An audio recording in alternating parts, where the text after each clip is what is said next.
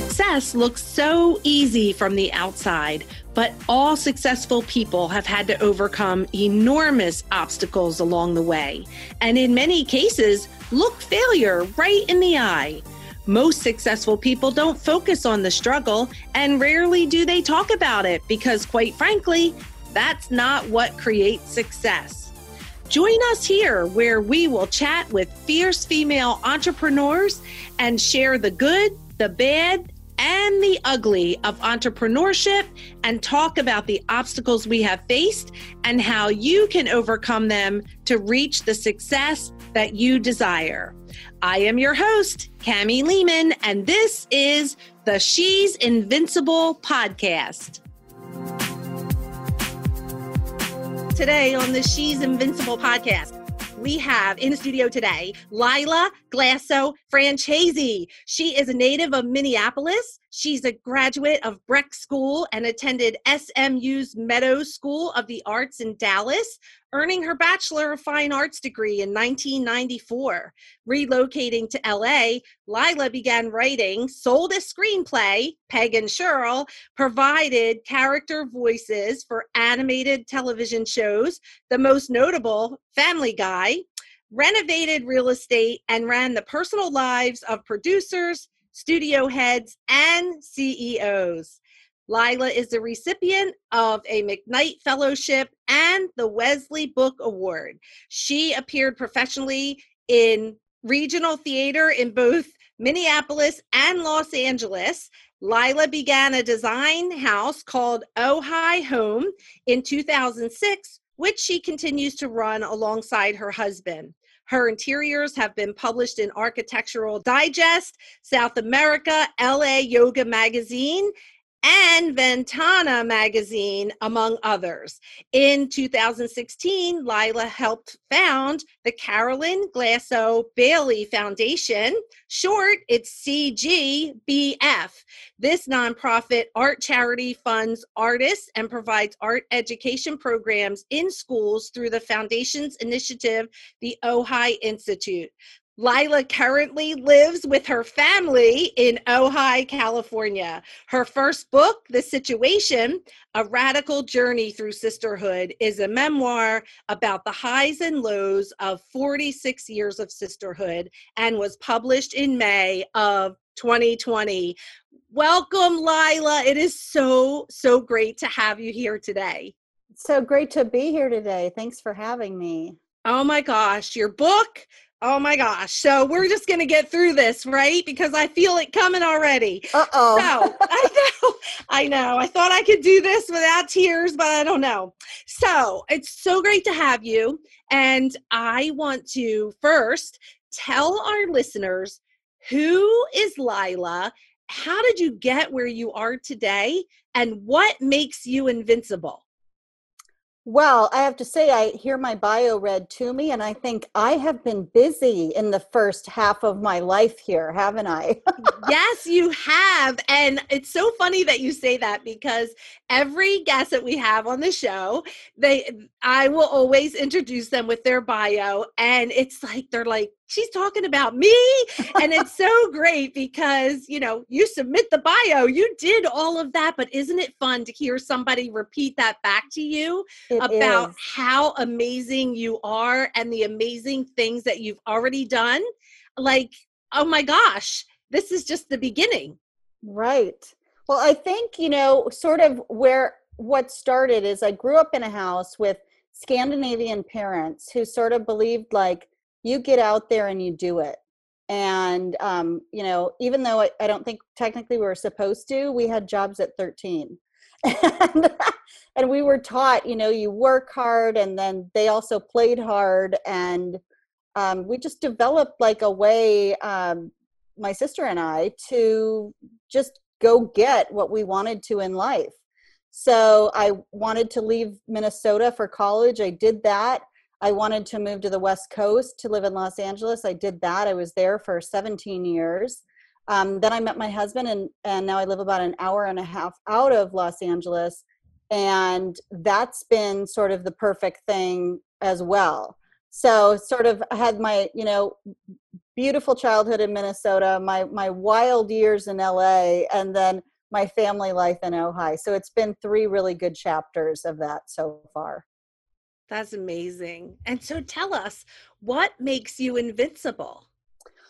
Well, I would think what makes me invincible, and I think that I want to preface that by saying I didn't know I was invincible. But then um, I went through a huge experience where my sister, who was my closest, closest person in my life um, for 45 years, 46 years, got diagnosed with a kind of terminal brain cancer that no one has ever recovered from still to this day called glioblastoma. And my world stopped. Um, i didn't know how i would go on. I didn't know uh, how i would get through watching her be ill and i didn't know if i lost her what i would ever do. I'm the little sister.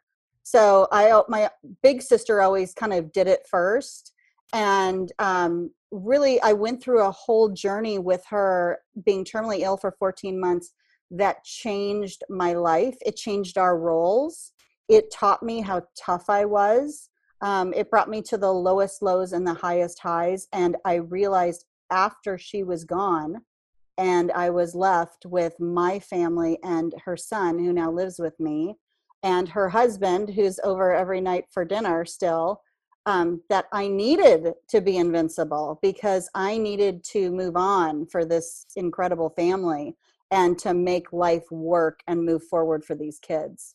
And um, and we've been doing it. She's been gone five years, and I will say I have developed a resilience that I never thought was there. And I like to say I feel like sometimes when you go through something so dramatic that you actually come out of it with a deeper understanding of your journey of life and i like to say that i i really do believe i now live at a higher frequency than i did prior to that situation and that's that. and i'm invincible at that higher frequency.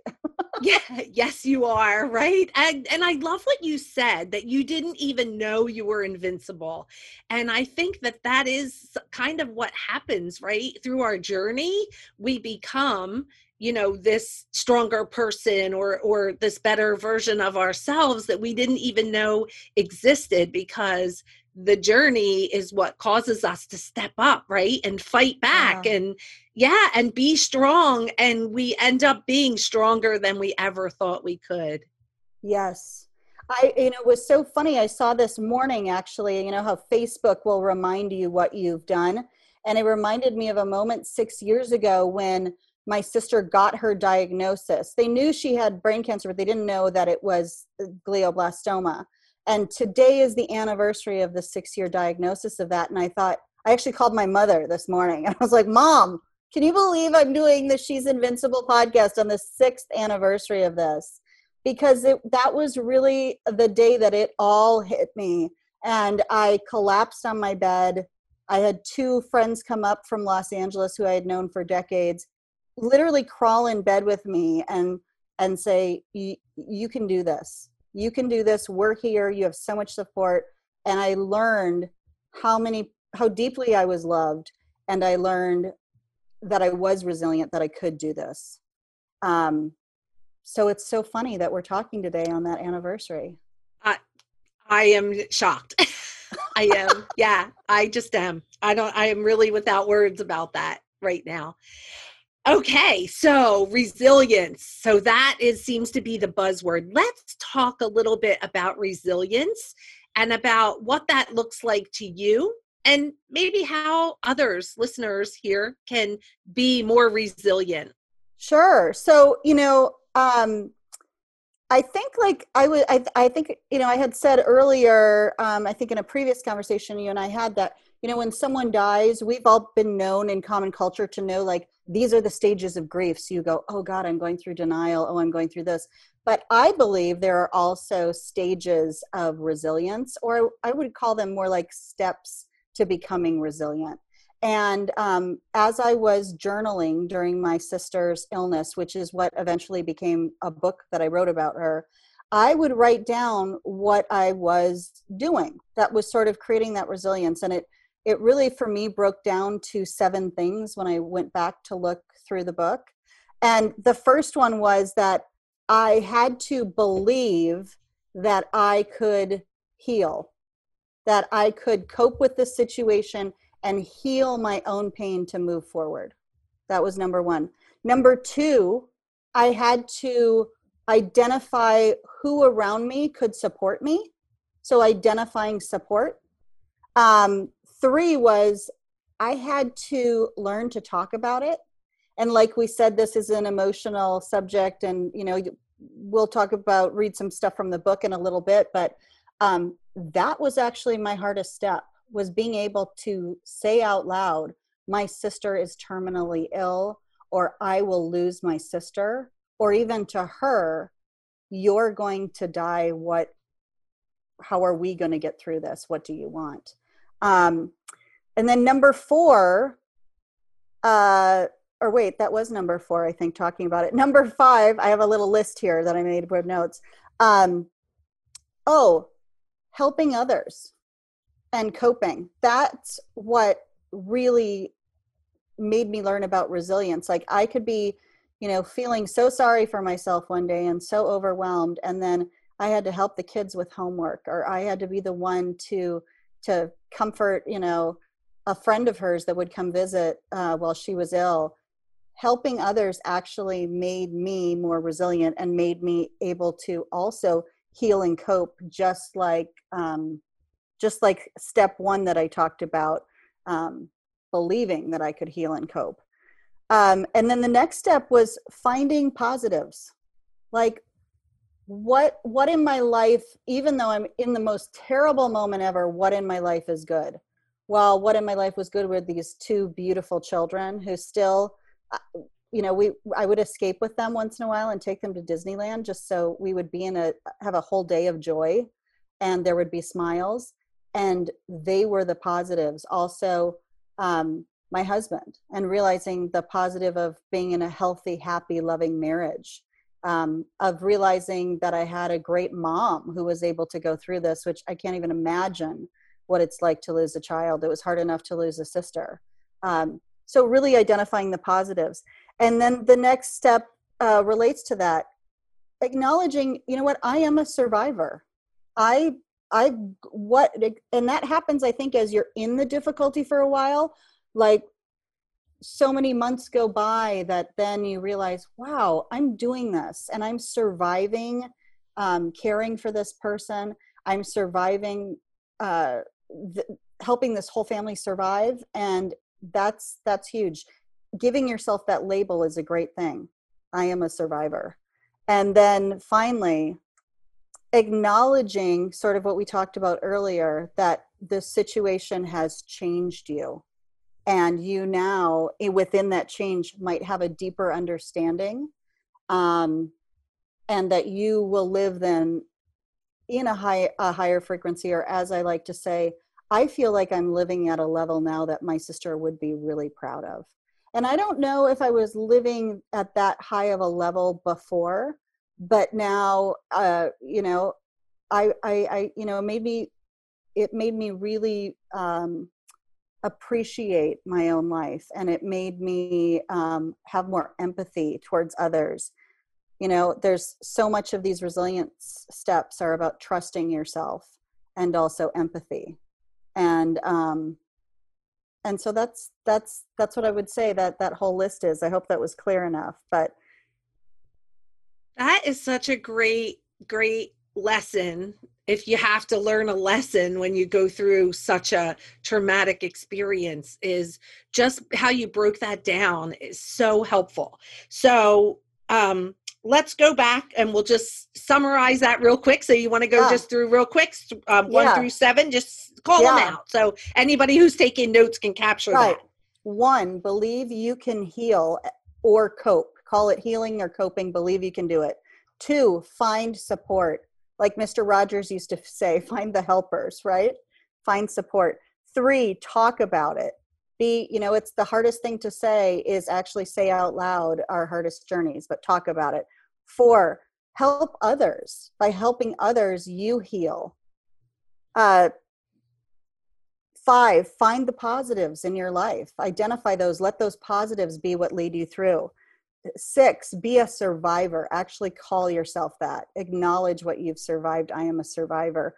And seven finally acknowledge and share your changed and deeper understanding. Um, and share it with the world if you can and I love how you summarize seven with the situation. so, yes, you know, knowing that, um, you know, the situation changed you. And so let's talk about the situation, about the book. The book, the uh, situation. Uh, I I'll love, let me Oh yes, I love love love your book. I I think Thank I might have told you this before, but it is the first book that I have ever read that I actually cried. I can tell you where I was, who was with me, uh, exactly. Uh, sitting on the beach uh, with my husband, and just I could not put the book down. And I think I read like the first forty pages one day and then I threw it in my bag to go to the beach. And the next day I read the entire book wow. on the beach, minus wow. those first 40 pages.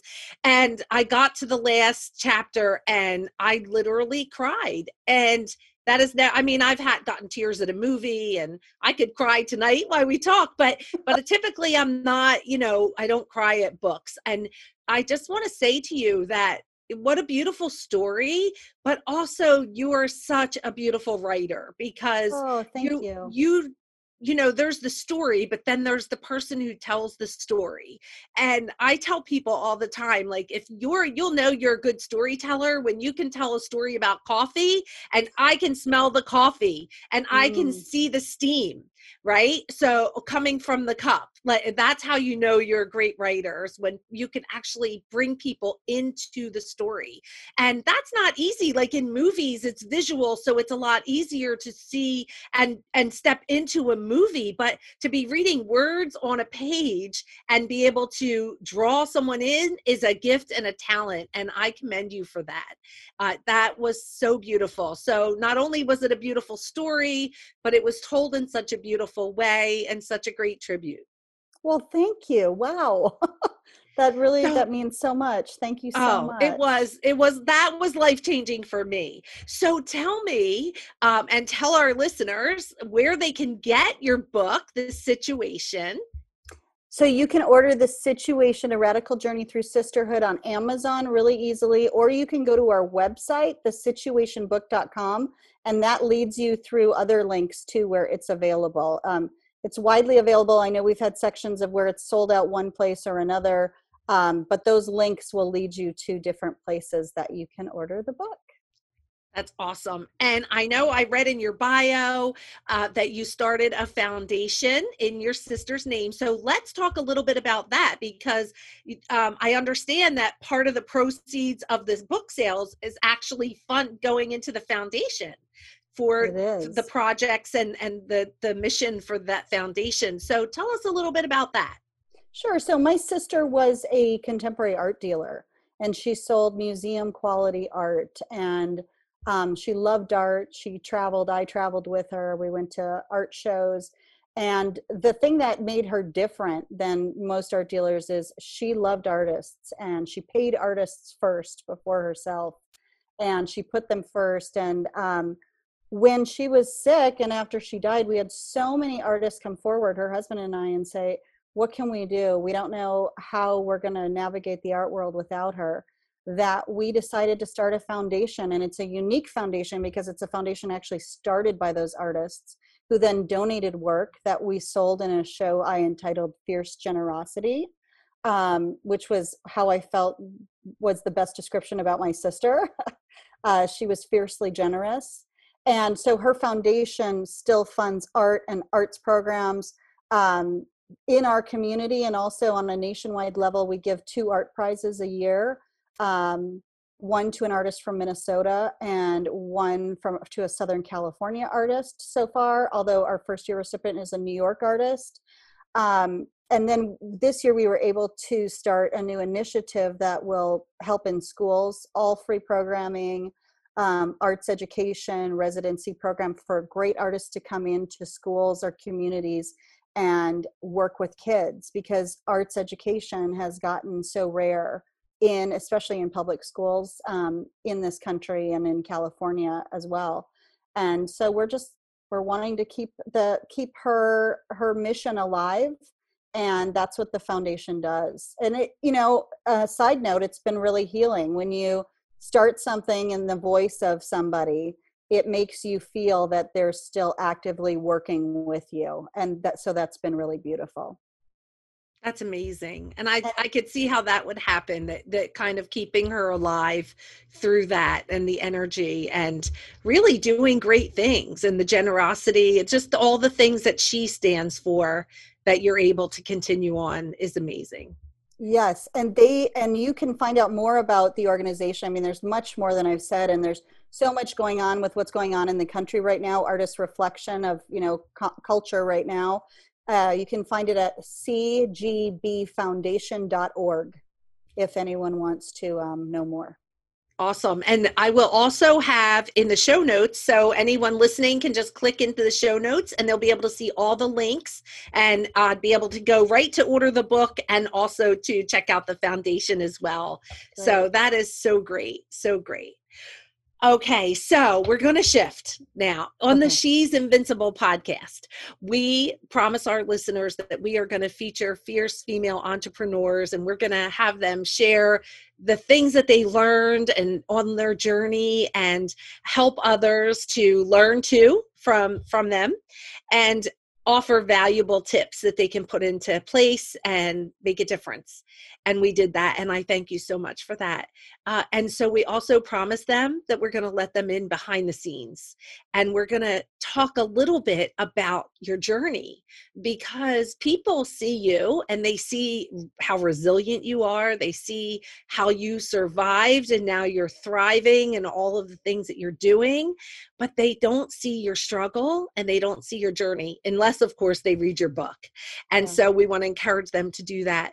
But we're going to talk right now about a little bit about that journey behind the scenes and we love to share the good the bad and the ugly. So we're going to start with the good. So could you share with us a story about the good in your journey? Yes i will. I'm going to read you a chapter from the book called the bully. So um, one thing about the book to know is that the the situation uh, fluctuates between 1972 and 2014. So there are chapters about the 14 months of Carolyn's terminal illness, but there's also flashbacks to our 46 years together as children, teenagers, young adults, and those chapters are kind of a fun relief um, from the emotion of, of her terminal journey. So this is one of my favorite ones. Um, it's an excerpt from a chapter called The Bully, and it takes place in Minneapolis in 1979. We had a lemonade stand, I say. I got this whole pencil box full of money. I proudly extend my arms in front of me, holding in both hands a navy blue, red, and gold Wonder Woman pencil box. Carolyn takes the box out of my hands and opens it.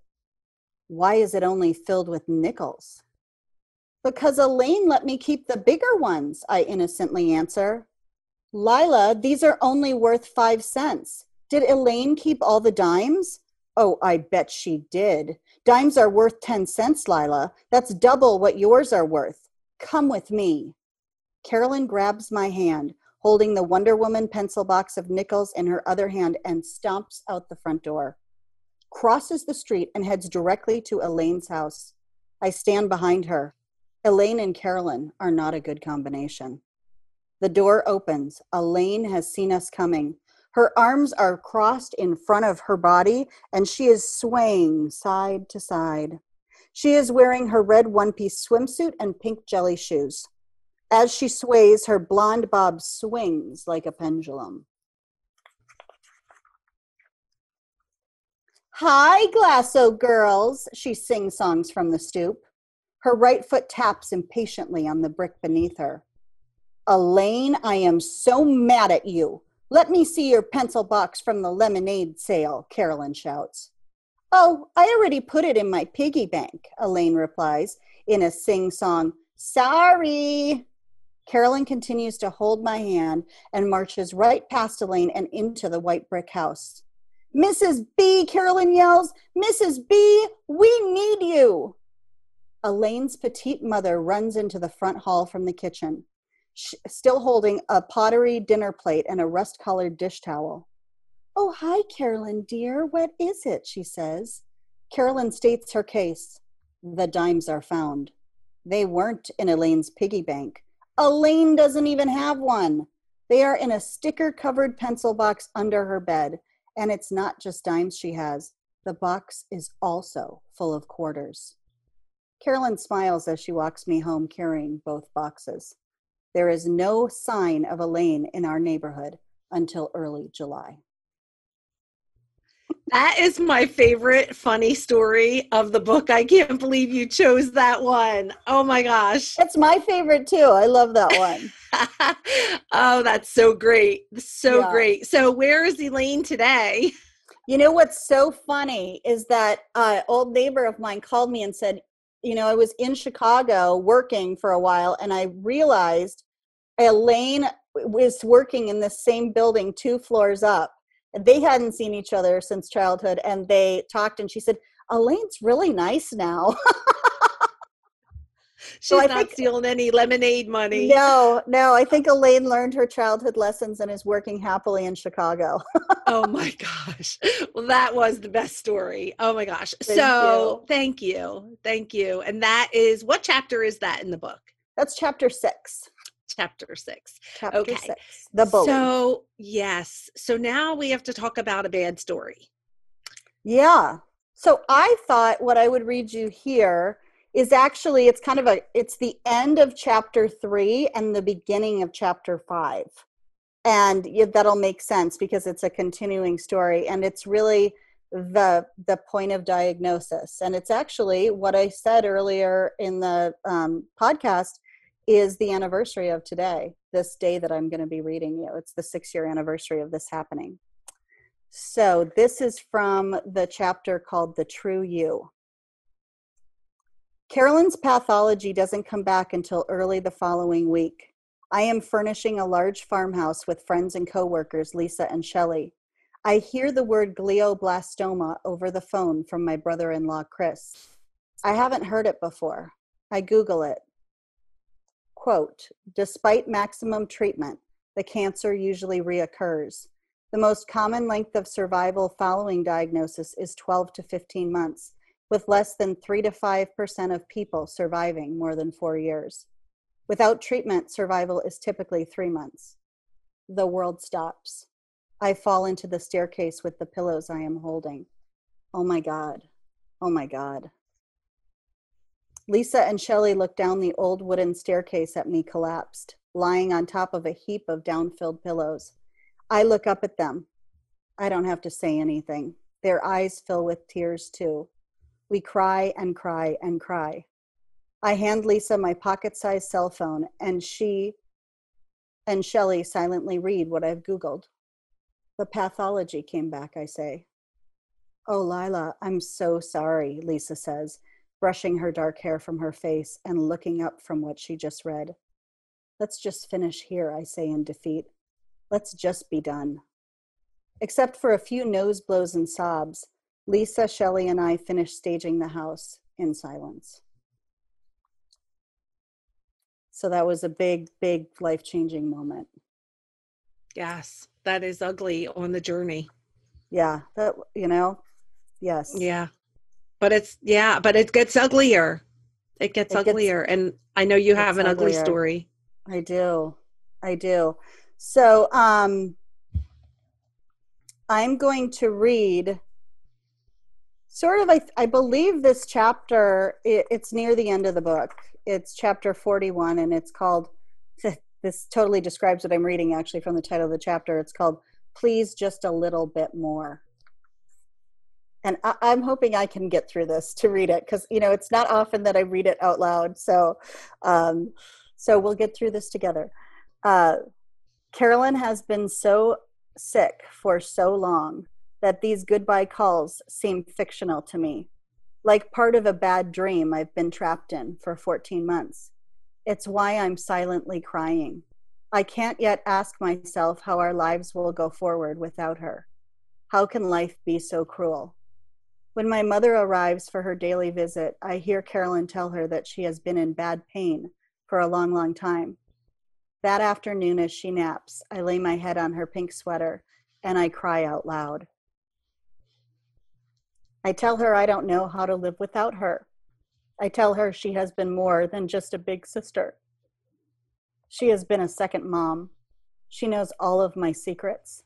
She has been my protector. She has been my safety net. I thank her for finding me my husband Dines and loving my daughter Fliss as if she were her own. She repeats, shh, and pats my head.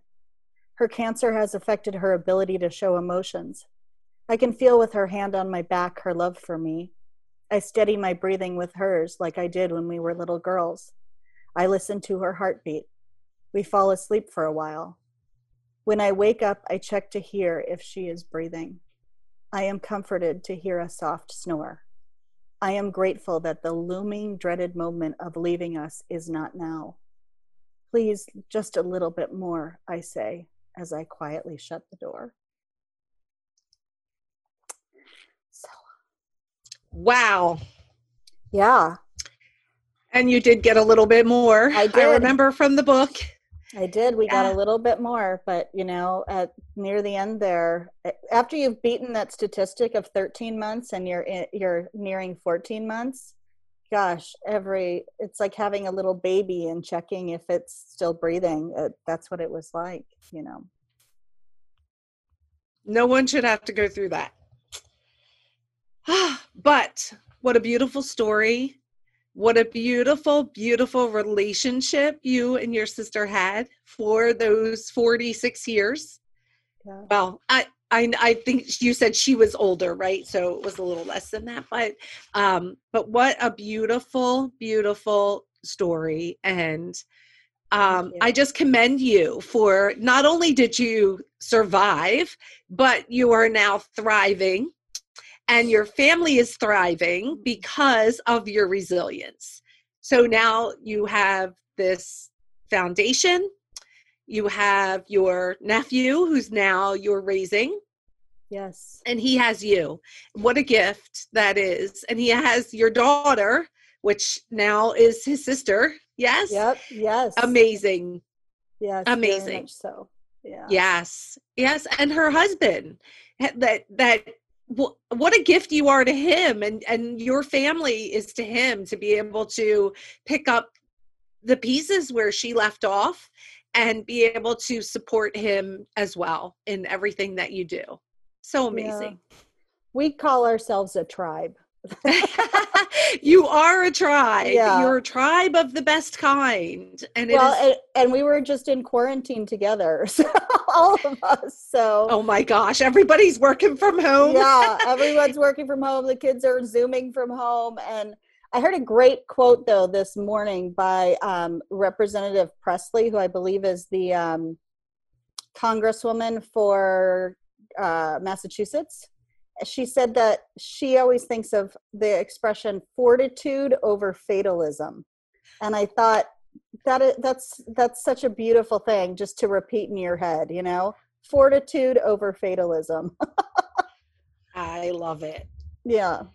And i also i also do want to say about about the book the thing that that i love is that you know we regardless of being men or women or black or white or our level of education or where we live what nationality or religion what we have in common is the sharing of stories. And the power of sharing stories has been there since the cavemen were drawing on caves at the beginning of time. And um, you know part of part of my journey towards being invincible um, was realizing the power of my own story and hoping that that story can help other people. And uh you know that's been the best part about the book is the feedback from people that have benefited from sharing the story that sometimes it was a cathartic process for them helping them grieve in ways that they didn't.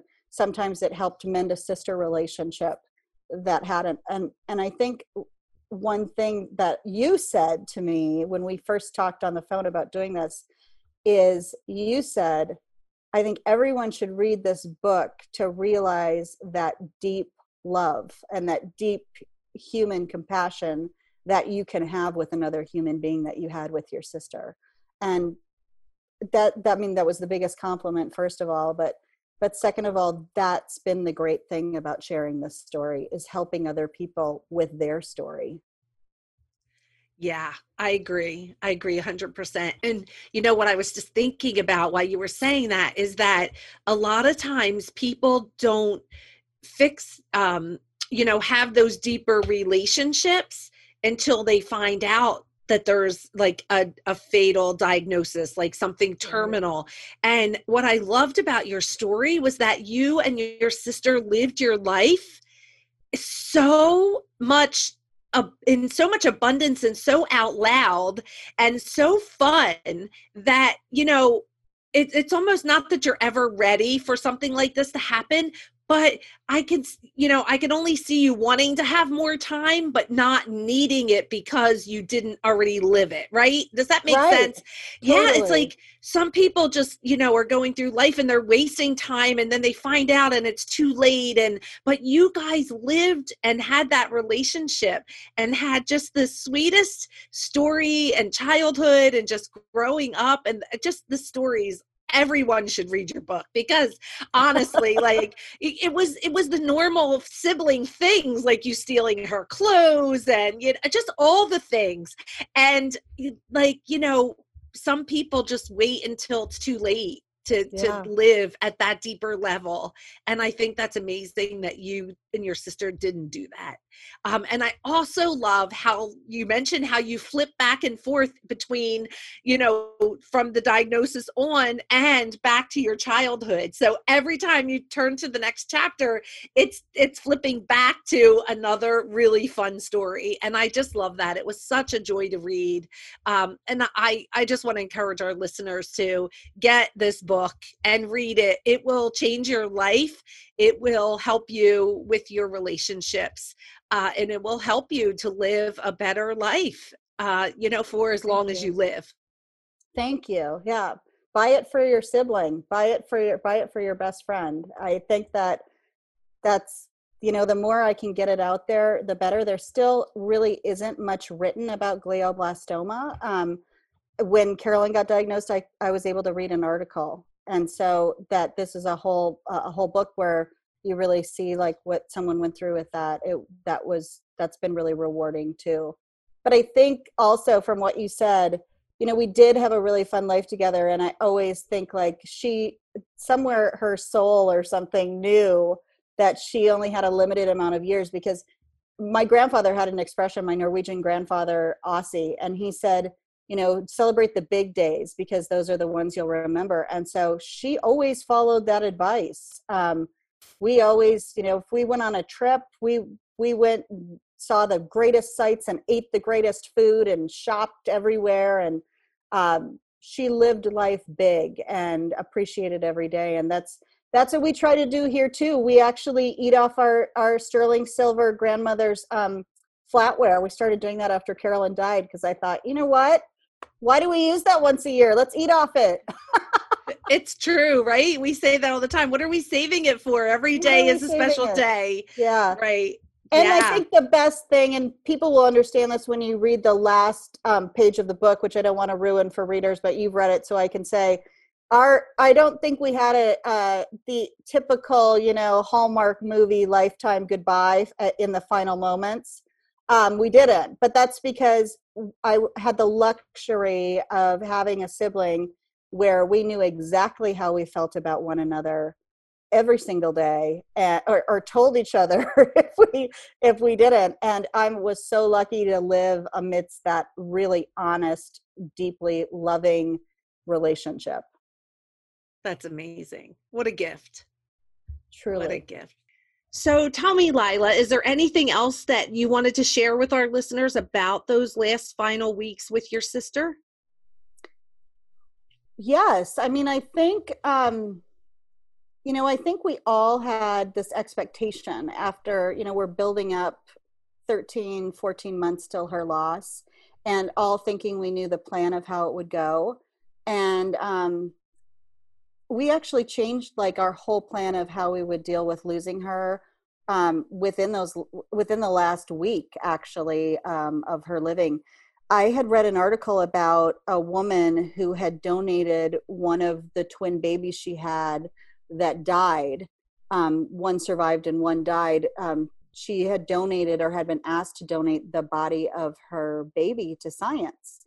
And the doctor said to her it's so important um, because it's really hard to find newborn skin for burn victims or infant eyes are so small and we can learn so much about about babies eyes by examining them. And the article was so moving and so amazing. Um, the, the woman wrote it on the anniversary of her uh, one son going to an ivy league school and saying look what he accomplished to get to this ivy league school but look at what my other son accomplished from his body donation and it just hit me like a Mack truck.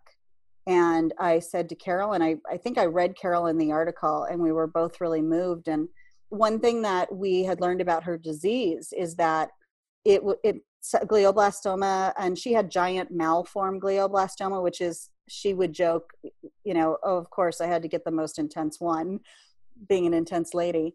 Um, but most of the people that get that are men, and they are usually over 70 years old. So that she was still a reproductive 40 something year old female was amazing for research just to have this young body to go into to see like wow can we learn more about glioblastoma?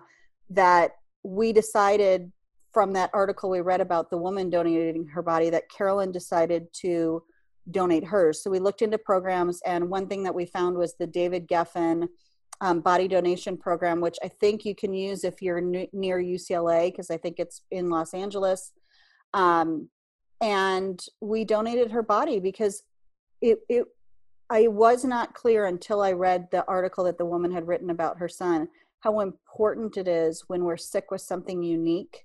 Um, or, and even if we aren't and we just die young and healthy and our body's a really great canvas to study, how much we can hope for a cure with diseases like glioblastoma that don't have a cure yet from all the work and the research and the education that can be learned off your body donation. So so that changed and um, and now it's kind of become a family plan. It's it's a plan that i'm going to do uh, as well. I just i feel like if learning can happen from your own suffering that is a super super great thing to do I agree. And such a great way, another way to impact the world, right? When you're gone, yeah. to be able to continue to impact the world through science and, you know, through that research and and in the ways that they discover how they can help other people that are still living.